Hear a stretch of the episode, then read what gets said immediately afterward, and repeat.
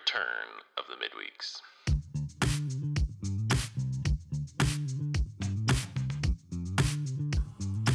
Hello, dear listeners. Welcome back to the midweeks. We're going to continue with Samuel here, and we're in a great chapter, chapter three, where we're going to hear the call of a prophet. And uh, so, this entire chapter is about God speaking to Eli and beginning his ministry as a prophet um, as a young man and by seeking him out in the middle of the night. And so let's just read this and I'll make some comments. Verse 1 Now the boy Samuel was ministering to the Lord in the presence of Eli, and the word of the Lord was rare in those days. There was no frequent vision. Okay, so we have a, a summary introduction here. We've, as I was saying last time, we are having the story of Samuel um, interwoven, kind of like a needle going through fabric back and forth with the story of Eli. And it's the fall of Eli's house and his ministry as a judge over Israel, as well as the ascending of Samuel as a prophet judge over Israel. And this is where Samuel really um, begins to shine and comes to the forefront of this book that bears his name. Now, he's still a young man, he's still a boy, and he's ministering to the Lord in the presence of Eli. So he's participating with the priestly worship. I don't believe he's a Levite, so I'm not sure exactly what work they gave him to do, but he's been brought into the worship of the Lord. And as a summary over these times, it says the word of the Lord was rare, meaning that there wasn't a prophetic voice or a frequent vision. Um, so there's different ways that uh, the scriptures will refer to prophets receiving revelation. Sometimes it's a hazon, a revelation, but usually prophets hear God's word and then will speak out what they hear. Though sometimes, like in Zephaniah, um, or is it Zechariah? I can never remember. But the later writing prophets will see visions and then describe the visions as their mode of revelation here. But Samuel is primarily a hearing prophet. So even if it says a vision, um, that those words can encompass any kind of special revelation, any kind of divine revelation from the Lord. You can um, you can hear it as well. So, but it's saying that this wasn't happening during these days. Now, Verse 2 At that time, Eli, whose eyesight had begun to grow dim so that he could not see, was lying down in his own place. So here's a description of Eli. It's not only a physical description, but it's also um, a description of his, you know, his moral blindness and his spiritual blindness. Remember with Hannah, he saw her praying, but couldn't tell that she was praying and thought that she was drunk. So his spiritual eyesight was was going dim. And so, same here. He's lying down in his place, at in the night and the description of him is that he can't see. Now not every story about not being able to see indicates spiritual blindness. For instance with elisha he goes blind at the end of his life but he is still prophetically able to see what's going on and will still give prophetic um, pronouncements about the future. So his blindness didn't cause spiritual blindness. Same with um, Jacob. At the end of Jacob's life, he's gone blind, but he can still give prophetic words. But for Eli, this is a sense that he doesn't see what's going on, but he is going to have like one last good moment of um, understanding God's will. That's part of this story and actually bodes in his favor. Um, and we can give credit for that. The lamp of God was not yet out, and Samuel was lying down in the temple of the Lord where the ark of God was. And so here, the lamp of God, outside of the temple, they would have had these lamps that were meant to shine or burn all night long. So that symbolically, it just is saying about the presence of God that there's always light. It never goes dark for the Lord. And so here are these lamps of God that are meant to burn all night long. And it says, so this is a bit mysterious. So the lamp of God had not yet gone out. So was it not being tended well and would often burn out in the night? Is that the physical side of it? But as far as symbolically, you know, it's saying things are so bad with Eli and his sons that you could almost think that this is the end of true worship in Israel but the lamp of God has not yet gone out. So the, the, the fire has died down, but it's not beyond redemption. And I think that's part of the symbolism of, of picking out these details. The Bible is usually not um, super rich with descriptions of people's appearance or the appearance of the land or anything like that. It's not super rich in the Old Testament with physical appearances. And so, whenever there are physical appearances, you have to ask um, does this mean something or what's it trying to communicate? And so it seems to me like there's this sense of, of the possibility of true worship disappearing in Israel, but it hasn't gone yet, and God is going to do something about it, and He's going to use this little boy who's sleeping in the presence of God, being near the ark in the temple. Now, I'm assuming he's not inside the Holy of Holies, but he's um, somewhere inside that that tabernacle, inside the structure of of uh, of worship that God gave Israel back in the book of Exodus, Leviticus, and Numbers. All right, verse 4 And the Lord called Samuel, and he said, Here I am, and ran to Eli and said, Here I am, for you called me. But he said, I did not call, lie down again. So he went and lay down.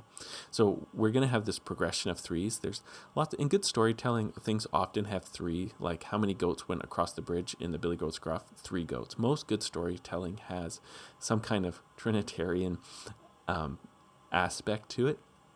And this is a good story as well. God knows how to tell a good story. So there's going to be like three um, three mishears for Samuel, and then the fourth one is going to be where he understands what's going on. But so here we go. Samuel hears a voice. He thinks it's Eli. He goes to him because he's a servant of Eli, so he has to be prepared to serve him even in the middle of the night. Eli says, I didn't call you, go back to bed.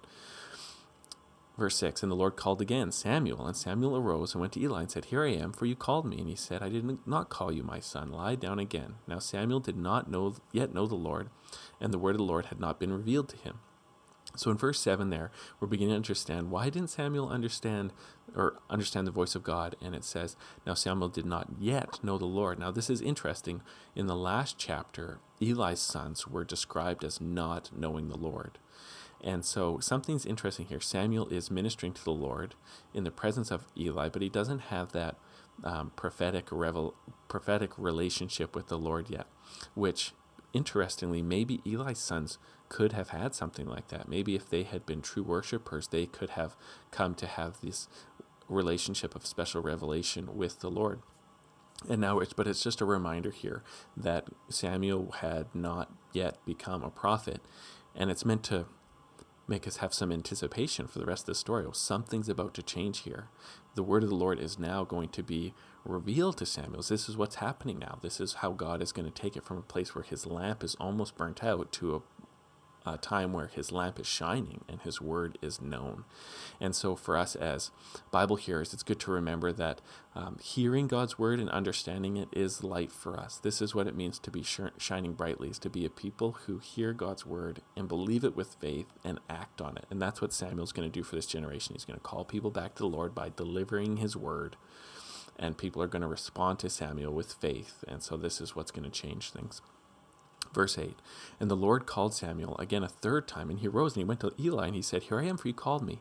Then Eli perceived that the Lord was calling the boy.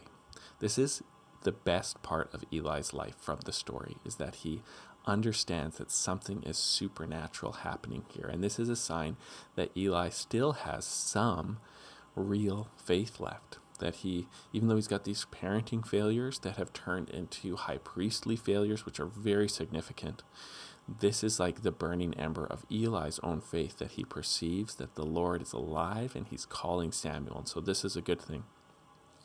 Verse 9 Therefore he says to Samuel, Go lie down, and if he calls you, you shall say, Speak, Lord, for your servant hears. So Samuel went and lay down in his place. So this is wonderful. Eli's perceiving that God is doing something with the boy, and he trains him how to respond to God. He says, If you hear the voice again, don't come back to me.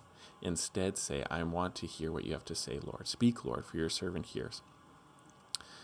Verse 10 And the Lord came and stood, calling as at other times, Samuel, Samuel. And Samuel said, Speak, for your servant hears. Now, this is an interesting verse because of the whole idea of the Lord coming and standing. Um, God is spirit, and even his chief messengers, like the angel of the Lord, are spirit. So, does this mean that he's got um, his chief angel, the the angel of the Lord, the messenger of Yahweh, is standing here, or is something else going on? But there's this heightened description of God's presence near Samuel speaking to him, and it's not the ark, it's something else. And it almost reminds you of um, the Garden of Eden, where um, the Lord comes to Adam and Eve after they've eaten the fruit in the cool of the day, and he comes and he speaks to them. So there's this sense of God's presence for judgment, for, for speaking. It also reminds you somewhat of Moses and how God hides him in the cleft of the rock when he's going to reveal himself to him, and he passes by, but it doesn't let Moses see him face to face, or else he'd be destroyed. And so there's something about God's presence being um, intensified here in order to initiate Samuel into his prophetic service. And the Lord said to Samuel, Behold, I'm about to do a thing in Israel at which the two ears of everyone who hears it will tingle. That's not a good thing. On that day I will fulfill against Eli all that I have spoken concerning his house from beginning to end, and I will declare to him that I am about to punish his house forever for the iniquity that he knew, because his sons were blaspheming God, and he did not restrain them. Therefore I swear to the house of Eli that the iniquity of Eli's house shall not be atoned for by sacrifice or offering forever. Okay, so this is the first message, the first revelation that Samuel gets from God, and interestingly, it's a judgment oracle. God has showed up to speak to Samuel that the lineage of his master and his mentor and the one who's caring for him that he's serving is now coming to an end. There's a judgment coming on him. And so this this is a hard word. And but it's the Lord speaking. And so Samuel lays lay until morning. Did he sleep? you kind of wonder, you're probably just lying there, uh, awake. And then he opened the doors of the house of the Lord. So he goes about his his work. So as far as what Samuel was doing for ministry, this is like the one thing we know about is he opened the doors in the morning.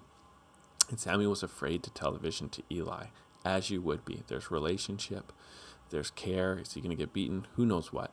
But Eli called Samuel and Samuel and said, Samuel, my son. He said, Here I am. So this is like another calling, right? But this time it really is Eli calling Samuel because he wants to hear the message. Here I am.